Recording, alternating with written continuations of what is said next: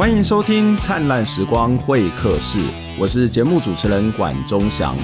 我们的节目是由公民行动营记录资料库独立制作，透过人物的专访、议题的整理、新闻的回顾，带大家了解到这一新事件背后值得我们要去关注的议题，让我们不是只看热闹，还能看见门道。我们的经费是由公众捐款支持，欢迎大家用捐款的方式来支持我们，让我们可以走得更远，走得更好，制作更多的好节目。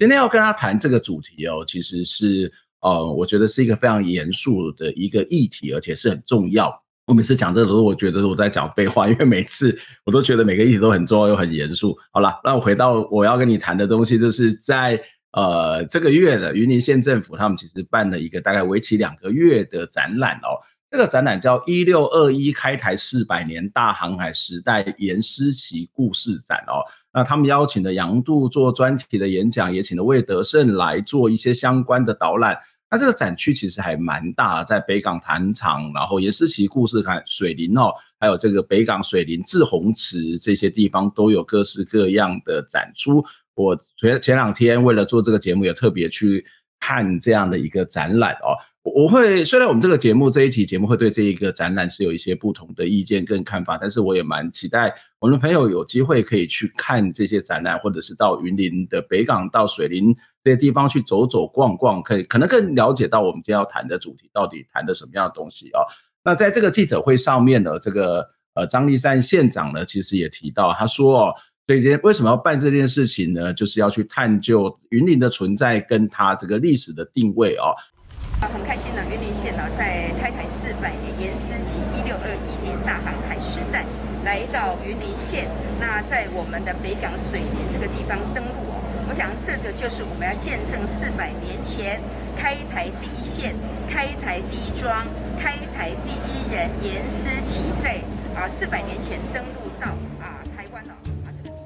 一六二一年的时候，颜思齐率领二十八名弟兄在云林的水林登陆哦。他是颜思齐是开台第一人，云林是开台第一县，开台第一庄。所以这一次的活动要见证这个历史哦，然后让大家透过这些文物啊、图片啊、各式书面的资料来去了解到这个大航海时代的这个艰辛哦。那颜思齐是谁哦？他是呃，在一九五八年在福建漳州的海城人。他其实，在十七世纪是在东亚啊，是一个非常著名的武装海商，也就是他从事的这个海上的贸易。当然，某个部分他也是这个所谓的海盗哦。所以，这个郑郑芝龙啊，郑这个郑成功这一家子，其实都跟他是关系密切的哦。那他听说了哈，就是当年是要去推翻德川幕府啊，日本的德川幕府，那事迹败露，所以他就跟别人就跑到了。这个台湾了，因为德川幕府去追杀他，但是这个史实其实有一些不同的意见跟看法哦，所以严思齐呢就到了云林的水林登陆，然后逐步开发啊、这个到嘉义一带这个诸罗山，然后甚至这个要继续的去这个号召招募这个汉人哦，然后扩大他自己的势力，最后成为这中国东南沿海呃非常大的这个海盗集团哦，呃，后来他过世了，葬在这个嘉义县。嗯，这也就是我们看到这个颜思齐的故事哦。可是这个故事其实从原住民族的角度，从原住民的立场听起来，你就会觉得非常非常的荒谬。就是第一个就是开台，为什么它是开台？那原住民在这里到底是什么？那开台又代表是一个什么样的历史哦？什么样的历史？什么样的史观哦？这样的一个说法，其实让我想到一位原住民族的诗人莫那人，他曾经说过哦。你们的筚路蓝缕哦，是我们的颠沛流离。那从原住民族的角度来去看这个事件，到底会怎么看？颜思齐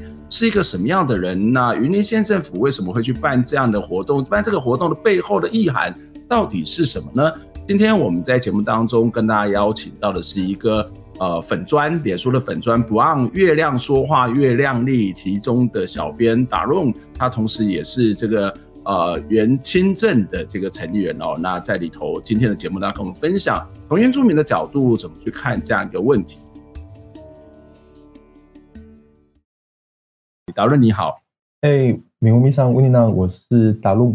今天非常谢谢你来上我们的节目。虽然呃，我要坦白说，这个节目会引起我的关注，或这个主题会引起我关注，就是看你们的脸书啦。就你们脸书实在是对很多人来讲，应该觉得有点白目。就是呃，这不就是一个呃，在谈台湾主体性的一个议题吗？那为什么你们有这么多的意见跟看法？这待会我们再来聊。但是我想先开始，先给我们介绍一下这个月亮说话月亮历到底是一个什么样的一个社群，什么样的一个网站啊？我们不按月亮说话，其实一开始做的事情有点，就是其实就有点白目了。我们一开始就是在做这种。呃，用原住民族的单字，像我是布农族，用布农族的单字啊，嗯、然后加入一些当代文学的呃句子，那就是我会希望说用原住民族的视角来看当代文学，那去翻转我们以前是用呃当代文学视角来看原住民族文学嘛。对，那后来因为呃我们在整个收集资料的过程里面，其实我们一直关注的是呃原住民族所谓原民性的这种对话的性格。其实从原住民族文学的作家，他们之所以一直写，然后一直想要跟社会对话，都是因为我们有一个很巨大的一个历史脉络在我们后面。那嗯哼，包包含原住民族这四个字啦，吼，它是一个集体权，它是一个泛政治的集体认同，它其实也都是在做这件事情。所以我们后来就是慢慢的转变成一个会去讨论议题，然后会去骂人，然后也被骂的一个粉砖跟 IG 的账号。对，那这一题我觉得蛮有趣的，是因为呃，就我们等一下要讲的这一题，其实我还没有收到大量的这个讨骂的留言，所以可能真的是，就是还没有很多真的很多汉人跑来这边留言了，就大多数人其实都还算是可以理解说我们真的在意的点在哪里。嗯哼嗯哼，那这也许是一个比较有趣的变化。也许过去可能就有很多的人来留言，不过这次看起来没有很多人在你们的这个脸书留言。但是，呃，云林县政府其实也没什么太大的回应。我们待会再来跟大家讨论这个话题。不过，回到这样的一个主题，就是呃，这个一六二一年开台四百年大航海时代颜思齐故事展哦，呃。颜思琪是谁哦？就是就你的理解，颜思琪是谁？然后这个活动，我想从一个云林县政府来讲，它其实是一个所谓的本土化或者是一个建重建台湾主体思考的活动哦。那我在看他们的一些相关的介绍，也在谈到这个大航海时代，我们要去思考这个台湾跟世界的关系哦。就好像这个前一阵子斯卡罗的这个剧集上映的时候。也有很多人讲说，对啊，我们应该要从这个角度来看台湾跟世界的关系。可是这看起来是一个利益良善，特别是对于县政府也也好，或是对某些的这样的一个在强调台湾主体性本土化的这样一个论说说法也好，都还看起来都是一个正面。那你们为什么要提出这些不一样的声音，或是提出你们反对的意见呢？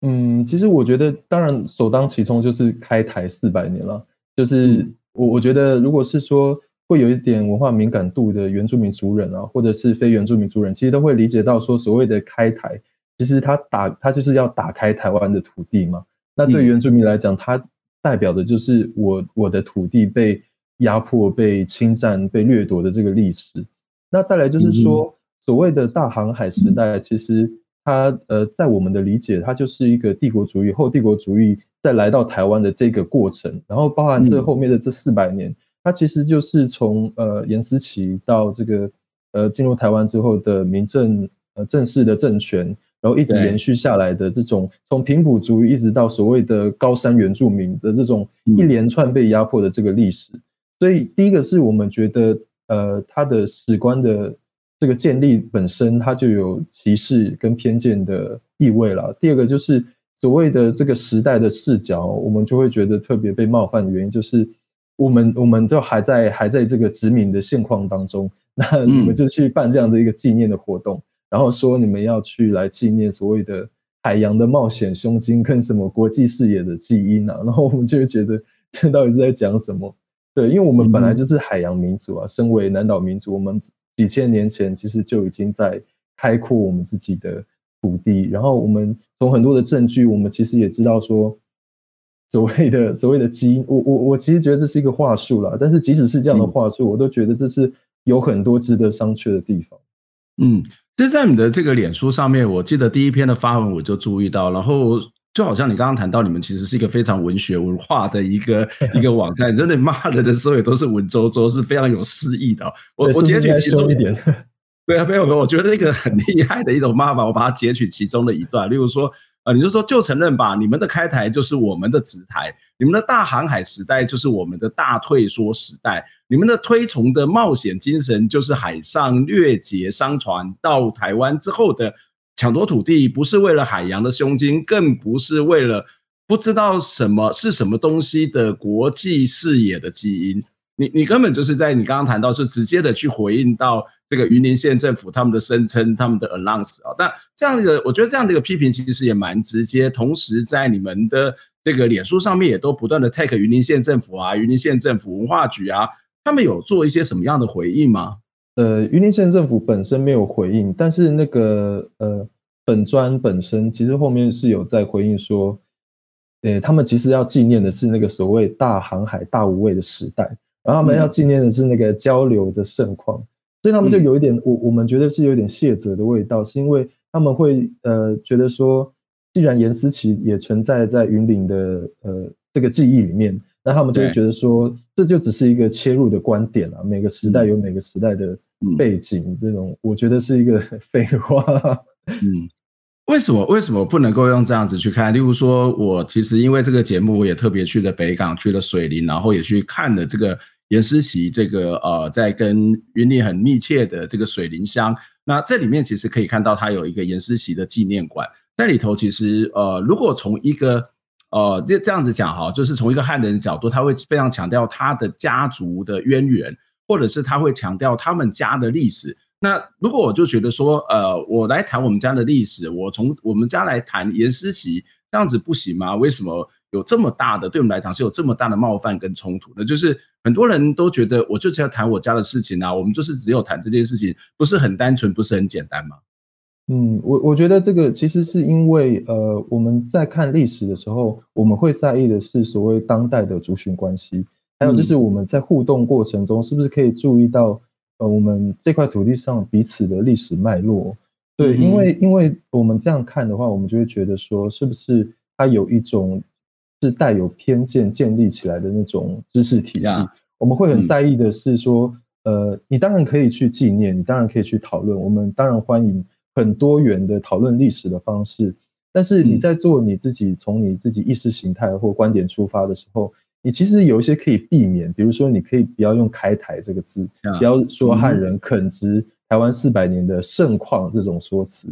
对，嗯，那你可以去注意到说，哎，其实包括云林县他自己，为什么今天呃云林县的里面我们有两百两千多位的原住民，那其实很多都是所谓高山原住民，所谓的平埔族群，为什么不见了？其实就是因为当时的云林县在被首先被垦殖的那个时候，要么就是被收编了，要么是被通婚了，要么就是被赶走了、被灭绝了。这个这个状况，所以这样讲起来，我们会觉得这其实是很讽刺的事情。不是说因为你们原住民很少，你们就办这样的展览，而是说其实是因为你们早就把原住民就是大概就是都能赶的都赶走，能通婚的都已经弄完了。然后你们今天才来这边大言不惭的说，哦，对，我们要来纪念汉族的这个史观，对，嗯、那你会你会让我们这个这块土地上面其他的原住民，我们会觉得情何以堪？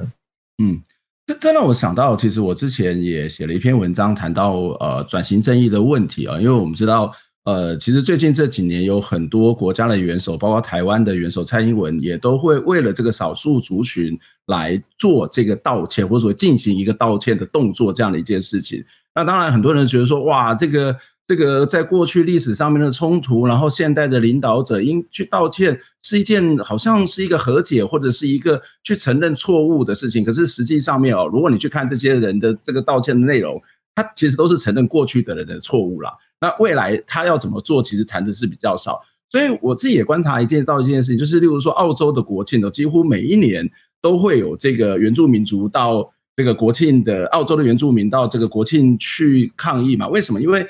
澳洲的国庆就是为什么他们会国庆，就是因为他把原住民给干掉，或是把原住民给这个平平定了啊，然后他开始在那边开始建立他自己的一个一个一个一个一个国家或者是一个区域。可是对原住民而言，其实他是一个被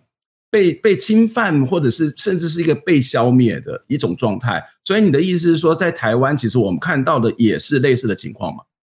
呃。我想，我想补充一下，像是澳洲的最近的状况是，呃，这这是什么时候的新闻？今年的新闻而已，就是他们要修改他们国歌的歌词嘛？不知道有没有？对对对对对，他们本来是说，因为我们年轻而自由，就是，但是改成说，因为我们一起且自由，就是从那个 young and free 改成 one and free，嗯，那就是其实也是去反映说，呃，他们愿意去把这种好像是很年轻的白人的这种历史改成说，其实我们大家都是一体的历史。嗯对啊，那我觉得在台湾的情况就会变成是，呃，我会特别想要提，就是我们其实，在一零一年的时候啊，呃，其实就有学者去研究所谓的族群平等法，那就是参考性别平等法的架构，然后呢，认为说，其实我们可以在呃行政院呃去设一个局处，那专门在做这件事情，推动族群平等啊。那一直到近几年，我们在谈族群主流化的时候，其实那个概念也是类似的。就是说，你在推动决策的时候，你应该去考虑到说，多元族群、不同的族群，他们有什么样的脉络，有什么样的史观。那一直到一零八课纲，我们也有看到说，原住民族的史观也开始去纳入在里面来讨论。对，那我我会觉得说，现在这个呃历史的这个时间点，其实我们是有在进步的。嗯，但是看到云林 云林县政府这个样子，我们就会。觉得说，是不是我们真的会需要这么一个这样的一个法律，至少是提升到法律层次，再来再来看，呃，政府的决策或者是如何去推动。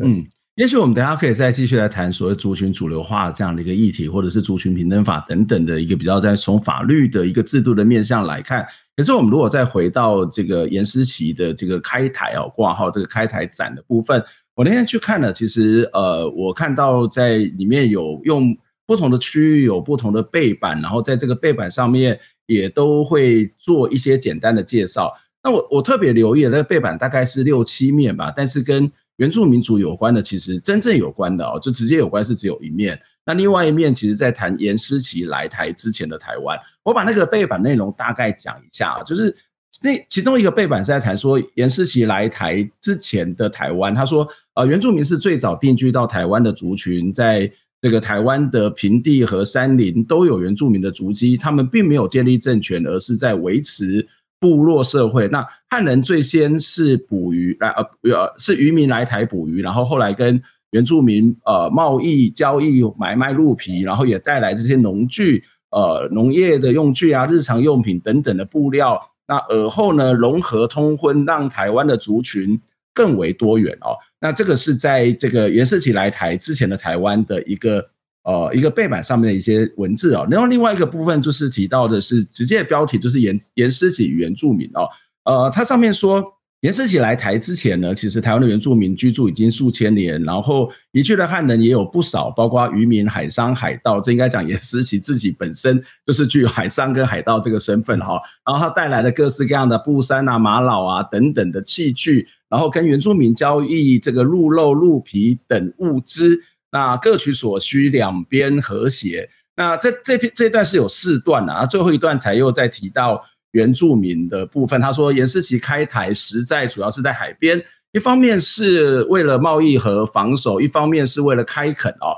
那原住民主要是要去靠渔猎啊猎鹿为生，并不靠渔获，因此呢，两方交易的生活物资是和睦相处哦。从从这两个背板你会看到，其实。看起来严思齐来台湾的时候，跟原住民是一个非常非常和睦相处的状态，然后是一个多元的族群，是一个彼此有一些交易交易的这样一个过程哦。那但是最后面，他其实我在现场又看到一个东西叫抚番在哦。那呃，这个抚番在看起来不是一个商业的句首，可能是某种安抚的概念，至少从中文的意思上面是这样。我我们先休息一下哈，我们等下再请达论来回答一下。就是呃，他并不是没有去描述原住民，好，OK，他也谈到在那个时候原住民族跟这个汉人跟严思齐这些，不管你要称之为海盗也好，或者海商也好的这样一群人的之间关系。那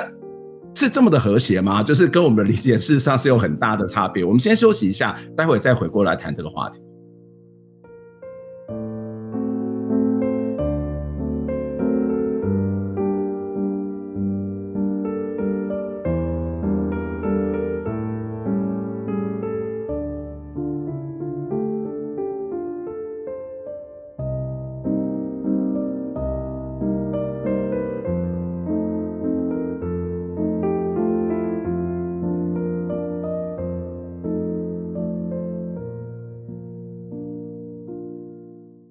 迎再次回到灿烂时光会客室，我是节目主持人管中祥。灿烂时光会客室是由公民行动影音记录资料库独立制作，我们透过人物的专访、议题的整理，来带大家去了解一些争议性事件背后值得我们关注的议题哦。我们的经费来自于民众的捐款，欢迎大家透过各式各样的方式来支持我们。当然，也希望你可以用捐款的方式来支持我们，可以持续做好的节目。你的每一笔的捐款都是我们持续走下去的非常重要的力量。今天的节目当中要来跟大家谈论的是有关于颜思齐开台这样的一件事情哦。最近这几年，呃，其实应该讲说这二三十年来，所谓的本土意识是非常重要，要去建立台湾的主体性。可是台湾的主体性的建立，到底只是从一个汉人的观点，还是一种多元族群的观点？而在呃，这个台湾的社会是一直存在的非常非常多的讨论。那前一阵子，这个云林的这个开了一个展览，叫“一六二一开台四百年大航海时代的颜思齐故事展”哦，那这也引起了一些争议跟讨论。所以，我们今天跟大家邀请到的是“月亮说话月亮丽”的这个粉砖的小编导论来跟我们谈这个话题。导论你好，哎，你好。上一段的节目当中有提到的这个严思齐这个展览里面哦，看到他跟这个他描述了他跟原住民之间的关系哦，看起来呃虽然不见得也没有特别指和谐啊，但是就是一般的贸易或者是它可能是一种多元的存在。可是实际上面你在这个严思齐的展览当中还会看到一个东西叫腐番债，这腐番债是什么东西啊？然后当时的原住民跟汉人真的有那么的和谐吗？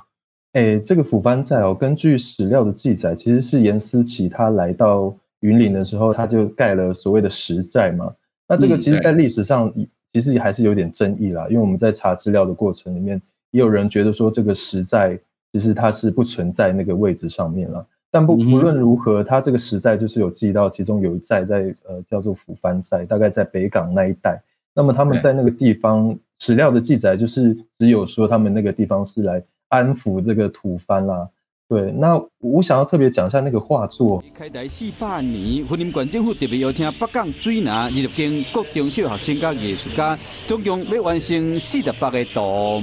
因为这摆甲艺术家做伙完成作品，所以讲学生囡仔唔那学到画图的技术，更加为图里面的故事去体验到开台历史甲辛苦。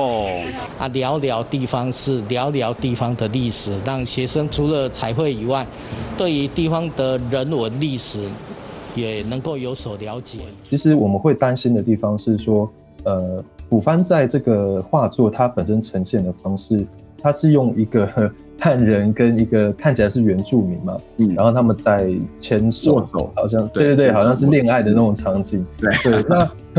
那这就会让我们觉得说，包含你从呃你整个主体的论述，那一直到你。呃，画画的这个过程当中哈，尤其你是邀请国小的小朋友来画画嘛，嗯，对，那因为你在这个整体的论述当中都没有所谓的原住民被压迫的这个历史的视角来去看待的时候，我们会看到的是说，小朋友他在画画的过程里面，他会不会也潜移默化的觉得说，那反正当时的时代可能就是这个样子，我们画出来就是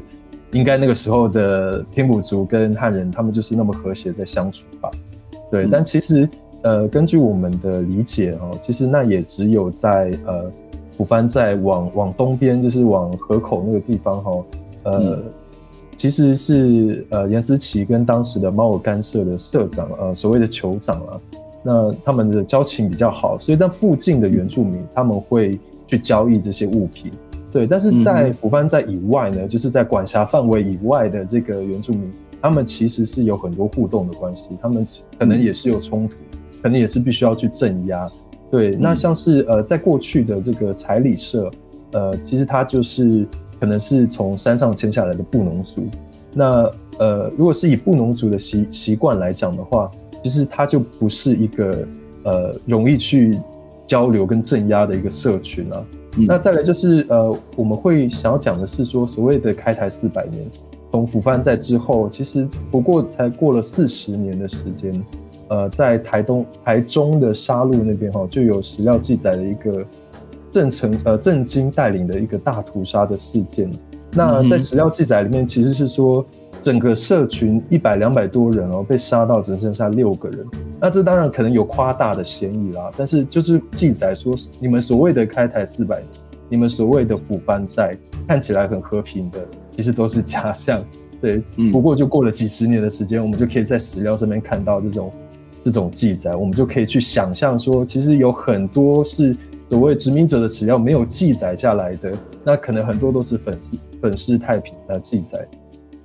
我觉得这是一个蛮重要的一个切入点，就是呃，我们我们当然可以有一些立场来去看待这个过去原汉之间的关系是什么啊，或者是我们当然可能所谓的往前看嘛，就不需要再去。呃，去揭露或呃，不需要再去这个强调那个曾经有的冲突，或是各式各样的屠杀等等的问题哦。但但是很重要的是。这个是未来嘛？那未来我们当然不希望是有这种所谓冲突跟屠杀。可是现实是什么呢？历史是什么呢？它应该要更完整的去陈述出来。就是历史是什么？我们可以有不同的观点，但是历史事实是什么？这件事情是不可以这个忽略或甚至扭曲或者是抹杀。刚刚导论提到一个很重要的一个部分，就是其实在这个呃。北港糖厂前面有一个墙，这个墙的画作是由当地的艺术家，还有当地的这个小朋友，他们共同去这个去绘制，还有一些中学生、小学生哦。所以你刚刚谈到，在那个画的过程当中，会不会让我们有一些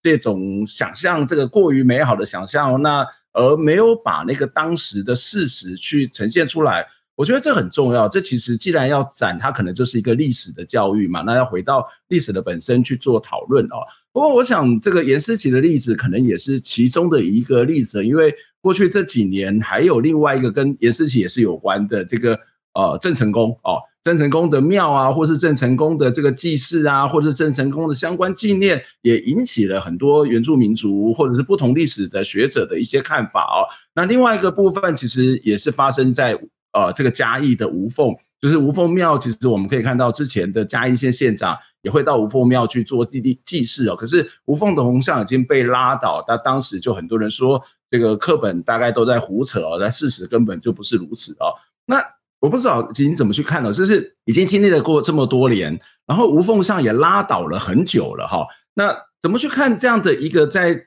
台湾的这些官方还在做这样一个祭祀，或者是对这些史官的讨论上面，还是充满着非常严重的，或者是非常的这个以汉人为主体的观点呢？呃，其实我觉得这个是蛮哀伤的啦，因为其实二零一九年的时候，那个行政院发言人古拉斯嘛，古拉斯他其实就有在脸书说，我们应该要取消所谓的中区，哎，中枢吗？祭拜郑成功，嗯、就是我们呃。中华民国有一个传统嘛，就是要维持这个道统，所以会有这个政府去祭拜郑成功。那其实这个就是一个呃所谓的中华民族的延续啦，炎黄子孙反清复明，然后去延续下来的这种。我我我当然这样讲，我自己都会觉得有点荒谬啦，因为可能现在年轻人都会觉得，那到底是干我什么事情？这样，那为什么我们要年年去拜这个郑成功？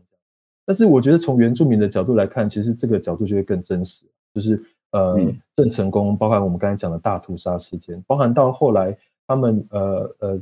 就是在这个平地开始垦殖，然后我们知道从清代之后，包含像云林县，我们现在找到的史料，我们都可以看到说，他们都会去宣称，呃，其实在清代的时候就是开垦完成，意思就是说原住民大概该赶的都赶走了，对啊，那像是呃，还有像是有一个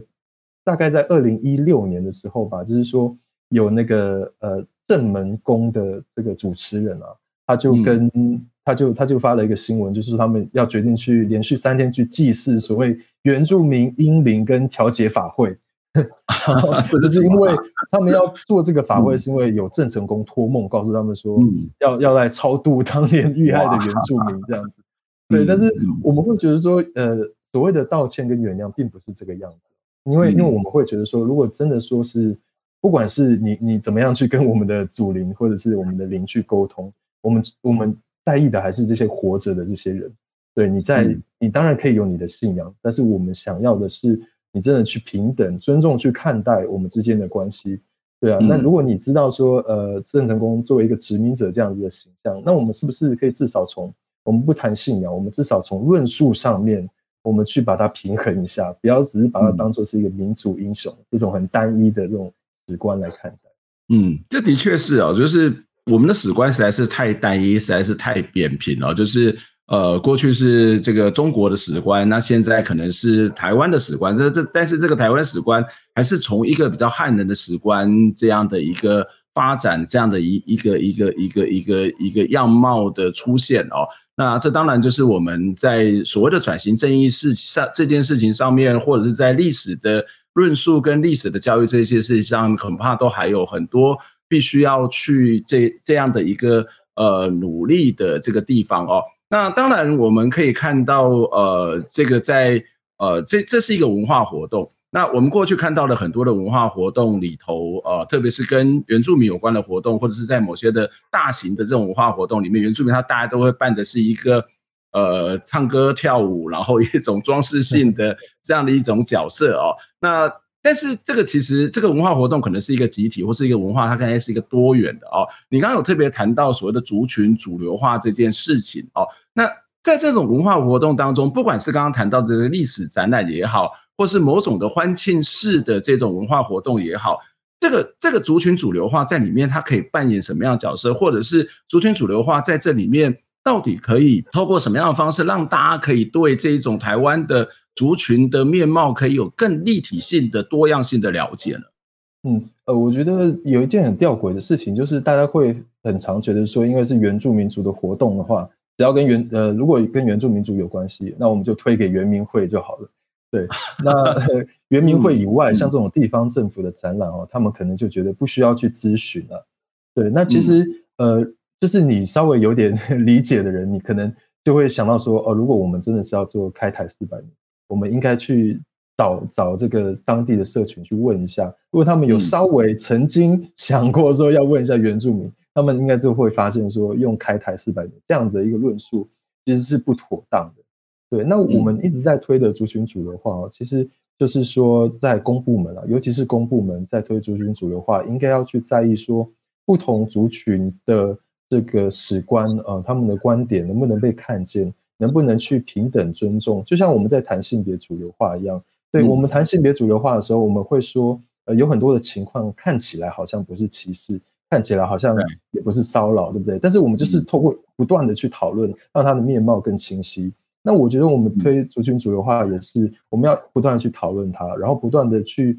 呃跟大家说明说，对，没有错，我们希望的平等就是希望说，不管你是什么样的展览，不管你要做什么样的决策。你要去考虑到原住民族，然后你要去考虑到原住民族的地位，嗯、考虑到原住民族他应该要在这个中华民国向原住民道歉之后，你应该要做什么样的措施去弥补这种关系？嗯、那不是说蔡英文自己去道歉之后，然后一个原转会，那就是原转会去处理这样的事情。嗯、对，那其实是很可怕的。就像呃最近促转会推出的那个专辑，开始去谈说，呃这个原住民啊，收录把奈，收录林生祥，收录高雷雅的歌。都愿意去谈转型正义及历史正义，那更远的去去连接这样的东西，所以我就觉得族群主流化它其实